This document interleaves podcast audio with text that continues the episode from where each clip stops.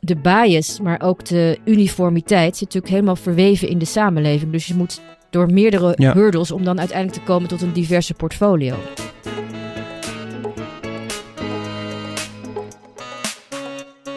Welkom bij Money Matters, een podcast over geld en impact, waarin Social Finance NL je meeneemt door het landschap van impact investeren en je bijpraat over de impact-economie. Hi en leuk dat je luistert naar Money Matters. Mijn naam is Ruben Koekoek en vandaag aan de andere kant van de lijn Jamie Goewie. Hallo, daar ben ik.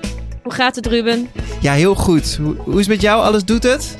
Ja, nou ja, voor de luisteraars, eh, we hebben net eh, drieënhalf uur eh, mijn, mijn apparatuur proberen aan de praat te krijgen. Dus, maar nu gaat het. We zijn te verstaan, dus dat is mooi. Heel fijn, want ik heb je hard nodig. We gaan het vandaag hebben over diversiteit en inclusie in de financiële sector. Interessant, belangrijk onderwerp. Zeker, want volgens mij is er ook nog, eh, nog veel eh, te, wat we moeten bereiken. Maar de centrale vraag is dus: hoe maken we de impact-investeringwereld inclusiever? Ja. Ehm, en dan gaan we, ik heb een aantal mensen daarover eh, gesproken. en wij gaan daar ook over hebben. Ehm, en wie ik als eerste sprak was Jonka Braakman. En zij is van Impact Shakers. Eh, en dat is een investeringsfonds die eh, diversiteit en inclusie hoog in het vaandel heeft. Laten we even naar luisteren. Uh, Jontja Braakman van uh, Impact Shakers. Allereerst, uh, wat doet Impact Shakers? Uh, Impact Shakers werkt met impact startups. Dus alles van schaalbare impactbedrijven, positieve impact op mens en planeet. Um, maar iedereen waarmee dat wij werken moet uh, een divers founding team hebben. En met divers gaan we uh, van gender over uh, ethnic background, migration background, LGBTQ, disability. dus wij benaderen diversiteit in zijn meest brede zin. En wat doen wij met die impact startups, met diverse founders? Wij hebben een heleboel programma's, incubatie, acceleratie en sinds vorig jaar investeren wij ook. We hebben een vehikel opgezet dat family en size tickets investeert op dit moment. En ondertussen zijn we ook bezig een eerste venture impact fund op te zetten. En, is dat lastig om teams te vinden met, met diverse achtergronden? In andere woorden, zijn, is de wereld van start-ups en sociaal ondernemers, is dat een diverse wereld? Of zie je toch dat, er, uh, dat, er, dat de teams toch vaak dezelfde mensen zijn? Uh, in het algemeen, um, wij kijken naar start-ups. Dus dat zijn de schaalbare bedrijven. Uh, en als we denken aan tech-startups, daar is het ondernemersprofiel nog steeds heel ondivers. Uh, als we op globaal niveau gaan kijken, op Europees niveau. Maar als we binnen die impact startups gaan kijken, dan zien we toch dat die iets diverser zijn dan het geheel. Uh, en als we op Europees niveau gaan kijken, is er zeker voldoende pipeline om te gaan investeren in impact startups met diverse founders. Maar we zien dat de financiering en zeker de venture financiering nog steeds niet tot bij hen geraakt. En daar, daar uh, zien we al uh, een, een groot deel van het probleem. En dat is de investeerder zelf is ook heel erg ondivers. Uh, daar zitten we ook nog steeds met een, een monocultuur, laten we zeggen. Um, dus dat is al een uh, heel groot punt om aan te raken uh, als we het hebben over diversiteit in ondernemerschap. En, en doordat er een monocultuur is onder in investeerders, kiezen zij ook de mensen die op hun lijken als ondernemers waar ze hun geld in steken, of, of niet? Een heel bekend menselijk fenomeen. Um, we herkennen uh, onszelf graag in uh, business, in um, vriendengroepen. We zien dat in, eigenlijk alles. Dat is typisch menselijk gedrag. Dus ook bij uh, investeerders die gaan kijken naar problemen die ze kennen, die ze begrijpen en daarin gaan investeren. als we kijken naar vrouwelijke investeerders al, dan zien we dat die twee keer meer gaan investeren in vrouwen um, dan dat mannen dat doen, bijvoorbeeld. Mm. Uh, dus daar zit zeker een deel van de oplossing. Ja, dus als die impact-investeerderswereld diverser wordt, dan zorgt dat er bijna automatisch ook voor dat bijvoorbeeld meer vrouwelijke ondernemers kansen krijgen en financiering krijgen. En zorgt er ook voor dat de wereld van ondernemers diverser wordt. Inderdaad. En voor het eerst is er ook een mandaat bijvoorbeeld bij het Europees Investeringsfonds, die de grootste investeerder is van Europa eigenlijk, om uh, genderlens investering te gaan doen uh, en onder andere te gaan investeren in nieuwe female fund managers. Oké, want is dat dan ook de, de oplossing? Zeg maar, hoe, hoe doorbreek je de, deze cirkel en, en um, hoe, hoe, hoe, hoe, werkt dat om, om, om gender inclusief te investeren? Oh, um, het, het doorbreken van de cirkel is een uh, systemisch het is een systemisch probleem, dus dan moeten we naar systemische oplossingen gaan kijken. En dat is waarom dat we bij Impact Shakers ook een systeem gebouwd hebben waar dat we gaan werken van het hele vroege stadium van ondernemerschap tot het gaan investeren en het gaan schalen van het bedrijf. Want het zit inderdaad op veel meer niveaus. En de barrières, de vele barrières zijn vooral onzichtbaar. Um, in landen zoals België en Nederland gaan we ervan uit dat er heel veel gelijkheid is tussen mannen en vrouwen. Maar het blijkt toch dat er ontzettend veel onzichtbare barrières zijn om ondernemer te worden, om investeerder te worden. Dus dat is waaraan dat wij proberen werken uh, op alle niveaus.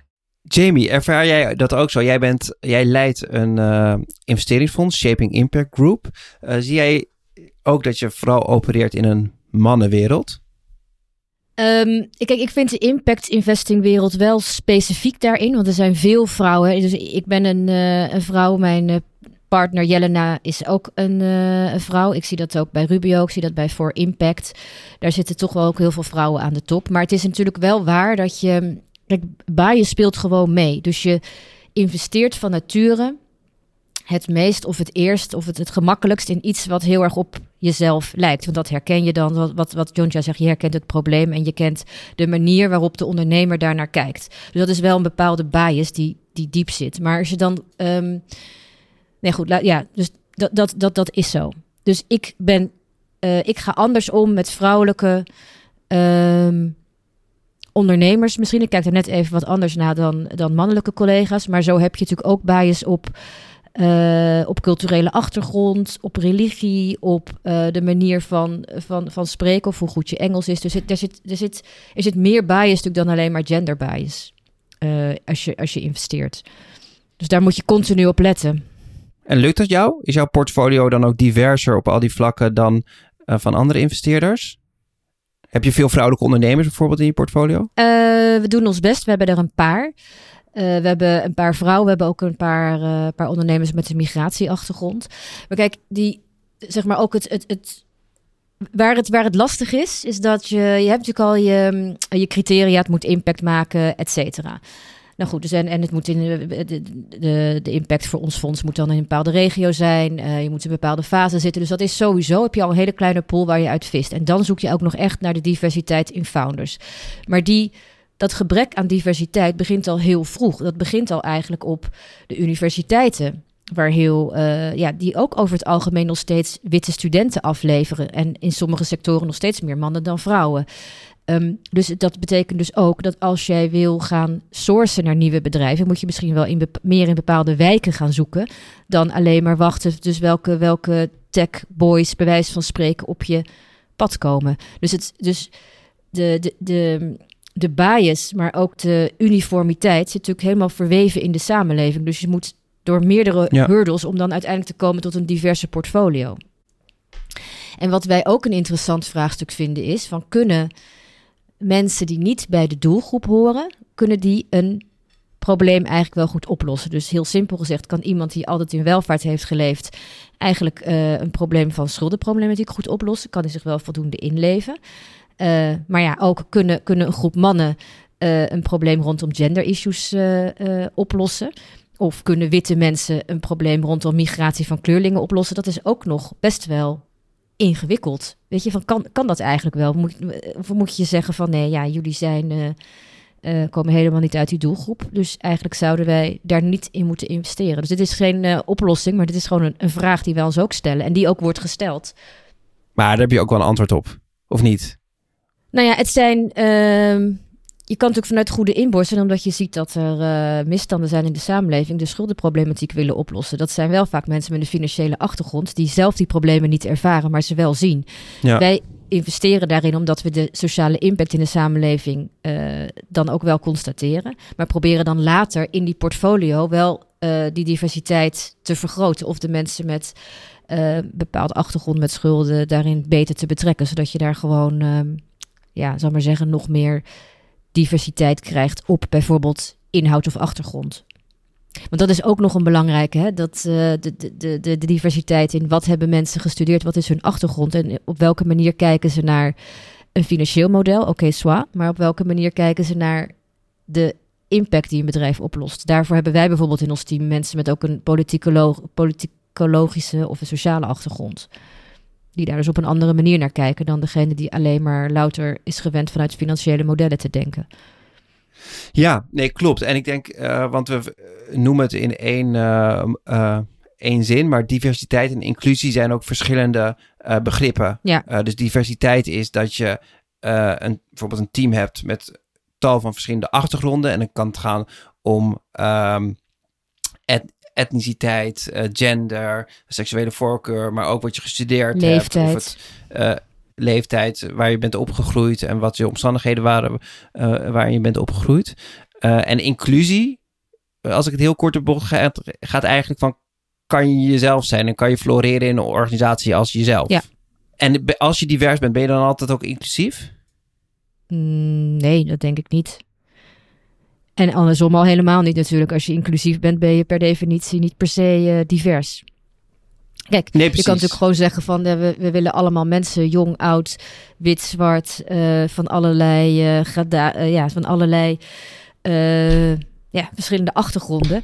Maar dit zijn onze regels, dus daar moeten jullie allemaal aan voldoen. Maar we zijn ondertussen een heel divers clubje voor op de foto, bij wijze van spreken. Dus diversiteit en inclusie is iets anders.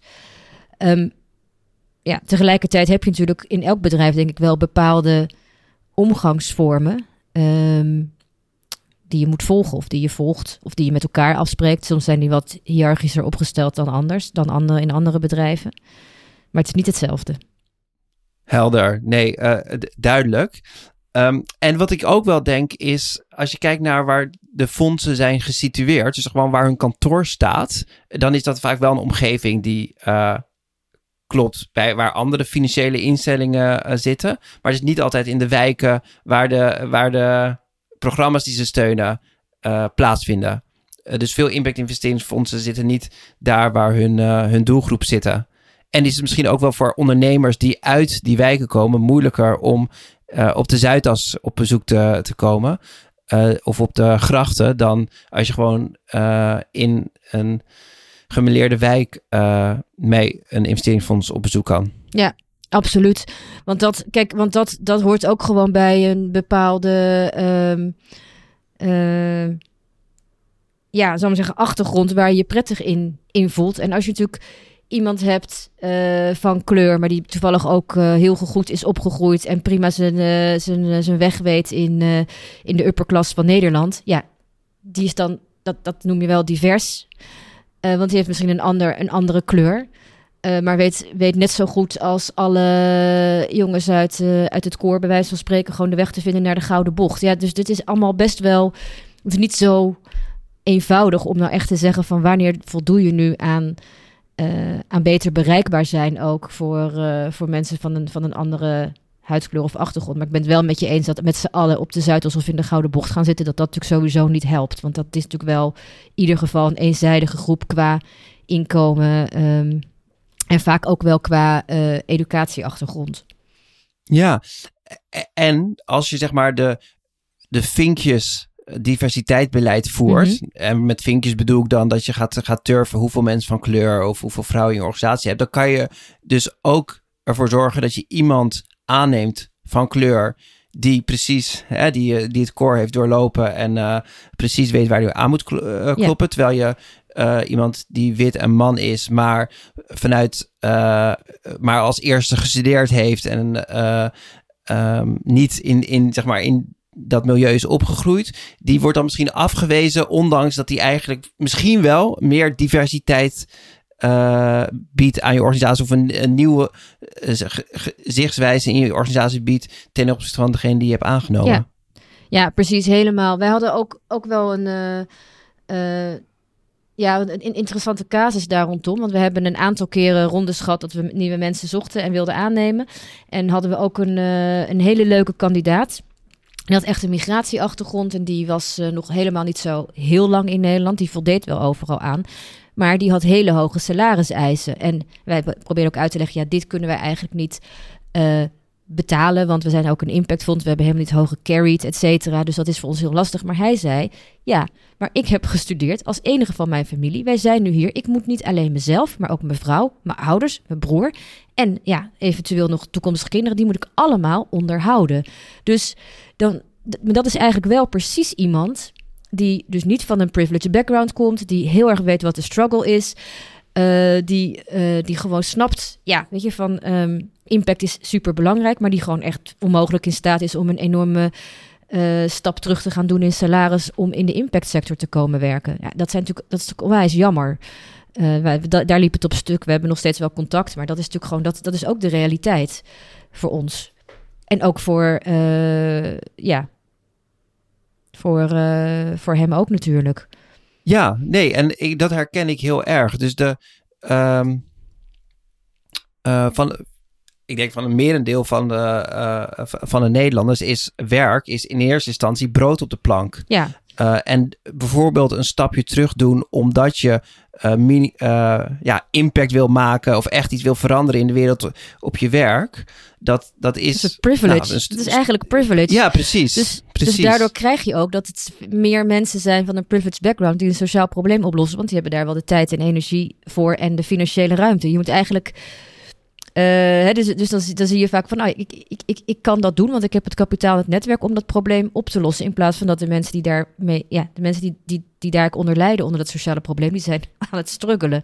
Dus die hebben helemaal geen tijd om dat op systemisch niveau op te lossen. Maar daarmee hou je natuurlijk ook een soort van homogeniteit in stand, in feite. Dat is, het, dat is ja. een ingewikkeld iets, vind ik. Want wij hebben nu in ja. het portfolio een aantal hele interessante bedrijven die echt echt lastige problemen oplossen. En ja, daar zit minder diversiteit in dan dat je mag verwachten op basis van de problemen die ze oplossen. Zo, nou dat heb ik uh, netjes gezegd. Ja. Ja, ik vind dat je alles heel netjes zegt in deze podcast, uh, Jamie, tot nu toe. Nu toe ja, maar wat je eigenlijk. Nee. Ja, als je eigenlijk zegt, als je kijkt naar die impact investing wereld, dan zie je dat als uh, meer als je kijkt naar de achtergrond van mensen, dat is best wel monotoon. Maar op het, behalve op het gebied van gender, daar doen we het wel echt beter ja. dan de rest van de financiële wereld. En, ja, en ik denk, uh, in podcast... Uh, uh, ik denk ook op basis van achtergrond, dus studie. Ik denk, ik, ik, de meeste ja. impactfondsen hebben niet alleen financials in dienst, maar ook mensen met een meer maatschappij, sociaal-culturele achtergrond. Ja, super. En op, op het gebied van gender, uh, Simone Brummelhuis, die ken jij uh, denk ik ook. Die heeft Borski opge, opgericht. En in podcast nummer drie, moet je echt even terugscrollen naar 2020. Maar dat gaat helemaal over uh, gendergelijkheid in, de, in de financiële wereld. Dus dat is leuk voor de luisteraar om, om terug te luisteren. Zeker, goed. Um, tip. En in het begin van je antwoord gaf je ook wel aan, er is echt een verschil tussen de grotere financiële wereld en de impact investing wereld waar, waar wij ons uh, uh, begeven. Um, en daarover sprak ik uh, Lawrence Hasselbank. Hij is Vice President Corporate Finance bij, bij ING. dus hij zit in de merger and acquisition. Hij gaat zelf uitleggen wat het is, maar ik vroeg hem naar hoe inclusief eigenlijk dat deel van de financiële sector is. Uh, Lawrence Hasselbank, uh, Vice President Corporate Finance bij uh, ING Bank. Lawrence, wat doet een, een Vice President Corporate Finance? nee, dat kan ik wel even kort uitleggen. dus wat wij binnen onze rol doen als, als afdeling, daarbij adviseren wij onze klanten bij het kopen, dan wel verkopen van hun belang of aandelen in een, in een bedrijf. De redenen tot verkoop kunnen zijn dat uh, qua opvolging, dat, dat de aandeelhouders, de oprichters, zoeken naar een nieuwe partner om verder te gaan in de toekomst.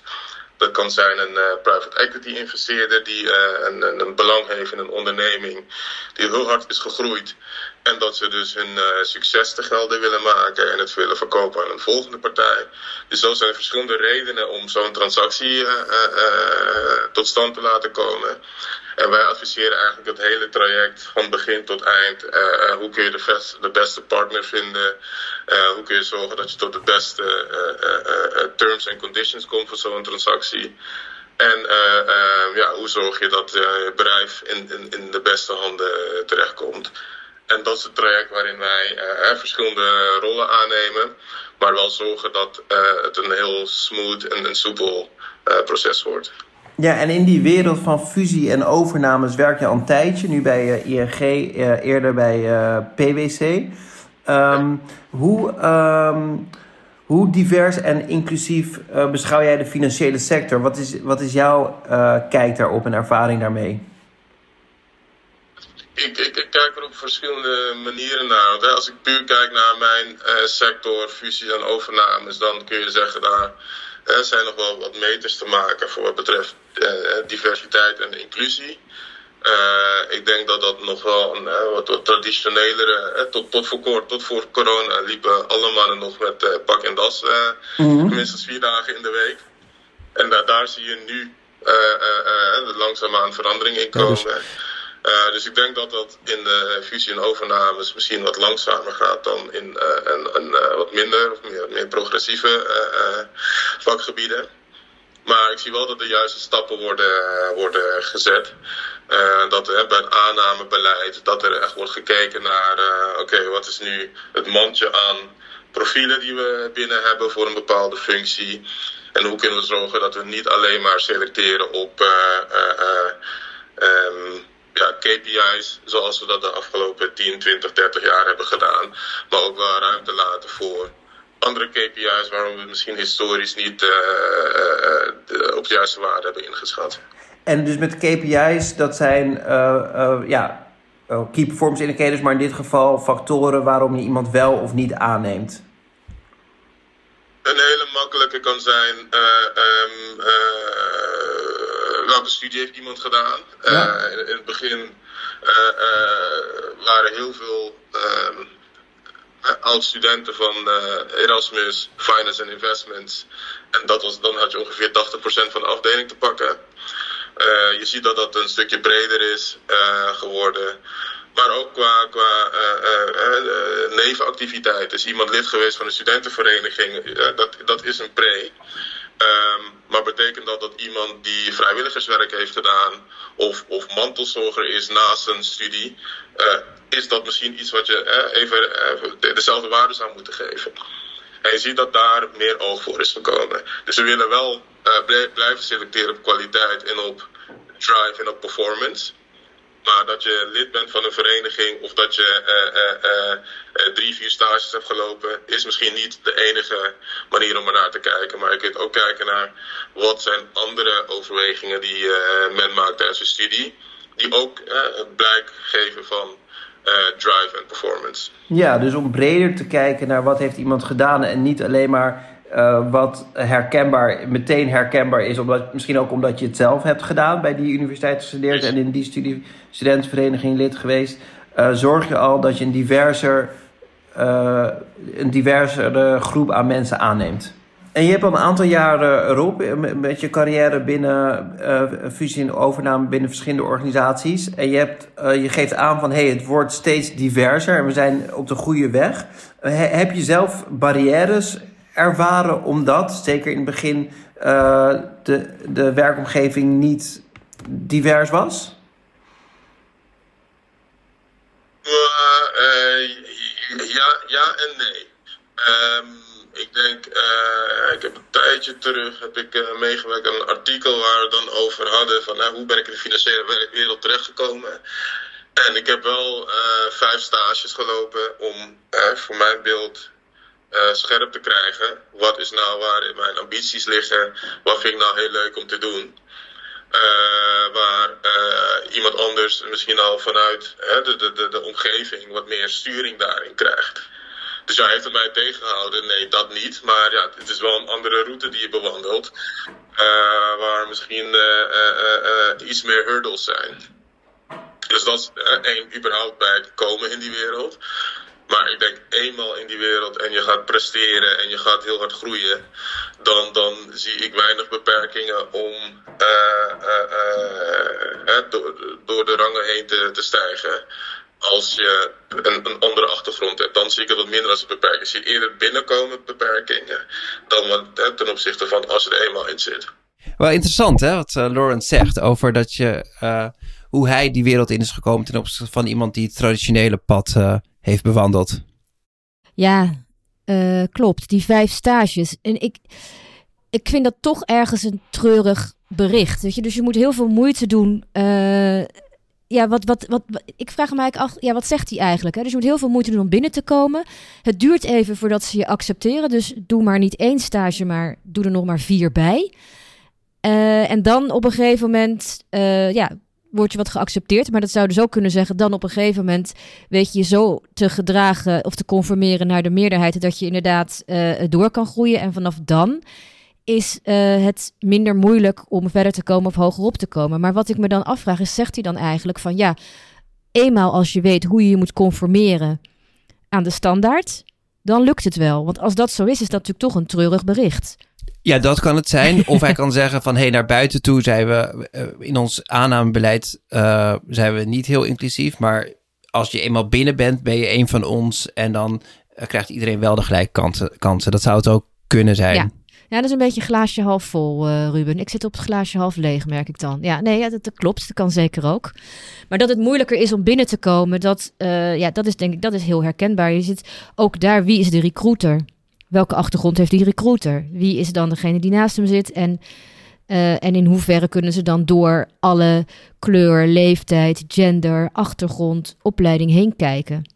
Ja, en ik denk ook wel dat we onderschatten uh, wat voor netwerkland we zijn. Bijna netwerkcorruptie zou je het bijna noemen. Maar je, het heeft vaak gewoon geen zin om op de website een formuliertje in te vullen of om iemand helemaal koud te benaderen. Maar het helpt zo erg als je iemand kent die je weer kan introduceren. En dan kom je zo makkelijker binnen. Tenminste, ik ervaar dat zelf heel erg. En ik hoor ook mensen bijvoorbeeld uh, uh, die op latere leeftijd naar Nederland komen. Dan zeggen ze, ja, iedereen is aardig tegen, je, maar je komt niet in de netwerken. Je, je, wordt, je wordt gegroet, maar je wordt niet mee naar huis genomen om een keertje te eten of zo. Dat het heel Nederlands is. Jij, jij veel internationaal gewerkt, dus ik weet niet of je dit herkent of dat je het onzin vindt. Ja, ik denk dat dat wel klopt, inderdaad zelf ben ik wel iemand die eigenlijk uh, heel makkelijk continu mensen uh, mee naar huis neemt. We hebben zelfs nog een heel gezin en daarna vervolgens nog de grootouders van het gezin bij ons thuis gewoond op een gegeven moment.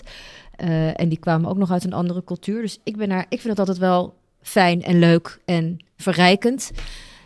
maar dat is niet de reden waarom ik het doe. Ik doe het gewoon omdat ik het soort van normaal vind om een beetje mensen te helpen. Maar ik kan me wel voorstellen dat, ja, ik weet niet. Ik bedoel, dat ben ik. En ik ben ook ik. Ik, heb, uh, ik ben vrouw, ik heb een Aziatische achtergrond. Jij hebt de Joodse achtergrond, Ruben. Dus dat is ook niet 100% uh, eh, wit, Nederlands en gereformeerd, om het zo maar te zeggen. Dus daarin heb jij natuurlijk ook al een, uh, een ander smaakje aan je, aan je... Ik weet niet hoeveel vinkjes je hebt, zeven misschien. Toch nog, maar desondanks.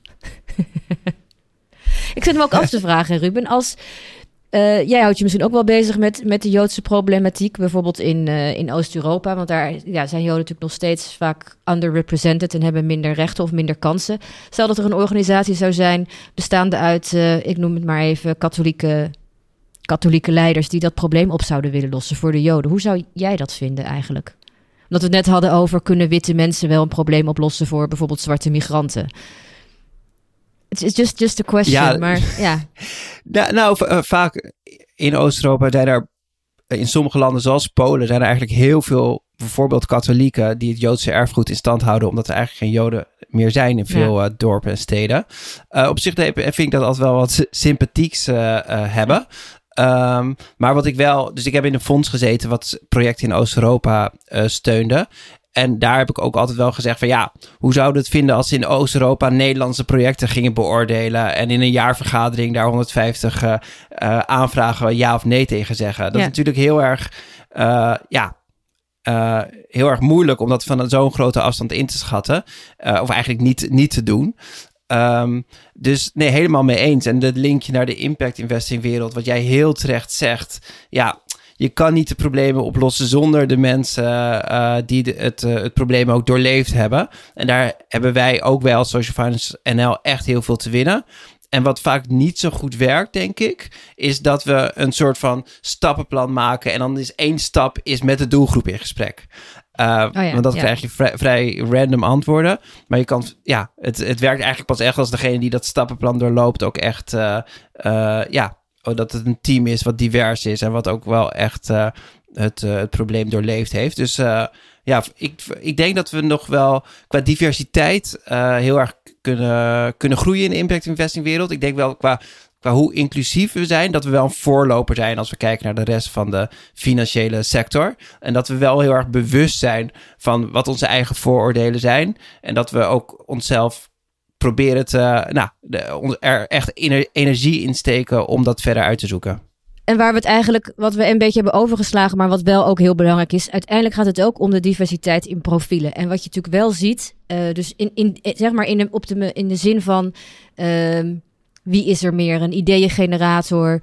Wie is er meer een uh, wie is er meer iemand die structuur aanbrengt? Wie is er meer van de cijfers? Kijk, als je kijkt naar teams, dan is die diversiteit voor een onderneming heel erg belangrijk. En daar zie je ook dat in het begin, in de vroege start-up fase, zijn die teams niet zo divers. Waarom niet? Omdat ze heel snel elkaar moeten begrijpen om hele grote stappen heel snel te maken. En die diversiteit qua profielen kunnen wij vaak pas wat later inbrengen. En dan is ook vaak pas de luxe er. Um, om ook te kijken naar andere types. Dus je ziet ook vaak dat helemaal in het begin heb je misschien twee vrouwen die allebei van migratieachtergrond zijn. Heb je uh, of, of, of twee jongens met allebei die allebei in de LGBTQ community zitten. Dat is dan op zichzelf uh, in, binnen dat team ook niet heel divers. Maar dat gaat later dan wel veranderen. En, uh, en we zien dus ook veel mensen die dus in het begin allebei heel blauw zijn in hun achtergrond of allebei heel rood, omdat ze dan ook snel de stappen kunnen maken. Dus het is, het, ik bedoel, diversiteit heeft niet alleen te maken met kleur en, um, ja, en leeftijd, et cetera, maar ook wel van, hey, wat kun je en wat breng je ter tafel? Diversiteit zit overal in. Kijk, dat lijkt me een mooie conclusie. We sluiten af met de uitsmijter. Wat moeten we vooral niet meer doen? Jamie, wat zou Money Matters volgens jou vandaag meteen het raam uit moeten gooien? Ja, jij vraagt me elke keer die vraag. En dan, is ik, dan denk ik van misschien moet ik daar eens een keer van tevoren over nadenken. Dus dat had ik gedaan. En het eerste dat bij mij opkomt, maar dat is een persoonlijk mega grote irritatie, is de ouder-appjes op de basisschool. Die ouder-appgroepen. Mm. Ja, dat heeft natuurlijk echt helemaal niet. Die zijn overigens in Voorburg, waar ik woon, totaal niet divers. Dus dat zou ik dan alvast aan kunnen toevoegen. Daar is iedereen. Uh, uh, ja, wit en hoog opgeleid. Uh, en die vinden heel veel dingen van hun kinderen de hele dag door. Daarvan denk ik, nou weet je wat, let's throw it out the fucking window. Nou, dat snap ik. um, onze ouder app, we hebben heel veel kinderen uit andere landen. Ah, en ik ben klasseouder. Na, naast de podcast ben ik ook nog klasseouder. Um, en uh, ik moet dat steeds vertalen. Dus als de juffen dan met, met een... Uh, de, iedereen moet gymspullen mee naar huis nemen om te wassen. Dan moet ik steeds in het Engels vertalen in de klasse-app. Dat is een beetje mijn, uh, mijn nevenactiviteit. Ja, dat is leuk. Ja, leuk bent toch overal op allerlei fronten actief, Ruben. Het is toch ook eens, daar zou je toch eens voor naar een psycholoog moeten. Dat je denkt, je hebt het zo druk. Jij steekt je hand op als ze een klasseouder zoeken. Ik vind dat, ik vind dat interessant. Daar, kunnen we daar een podcast over doen? Hoe krijgen we Ruben gewoon wat rustiger? Ja, ik, ja, ik... Focus, focus Ruben. Focus. Zit je weer gewoon om acht uur s'avonds allemaal teksten te vertalen. Nice. Ja, nee, klopt. Nou, nou dankjewel uh, Jamie. Ik vond het heel, uh, heel gaaf om het met jou uh, te bespreken. Een belangrijk onderwerp waar we nog veel, denk ik, over mee aan de slag moeten en over gaan, gaan horen. Uh, ook dank um, Daniel van der Poppen van Spraakmaker Media voor de productie. Redactie Daphne Sprecher, Sam Wansink en Egidio Bundel partners, Cirkel, de Vriendenloterij en het Oranje Fonds. En wil je uh, niks missen van deze podcast en dat wil je niet, abonneer je dan via je favoriete podcastkanaal. Tot ziens!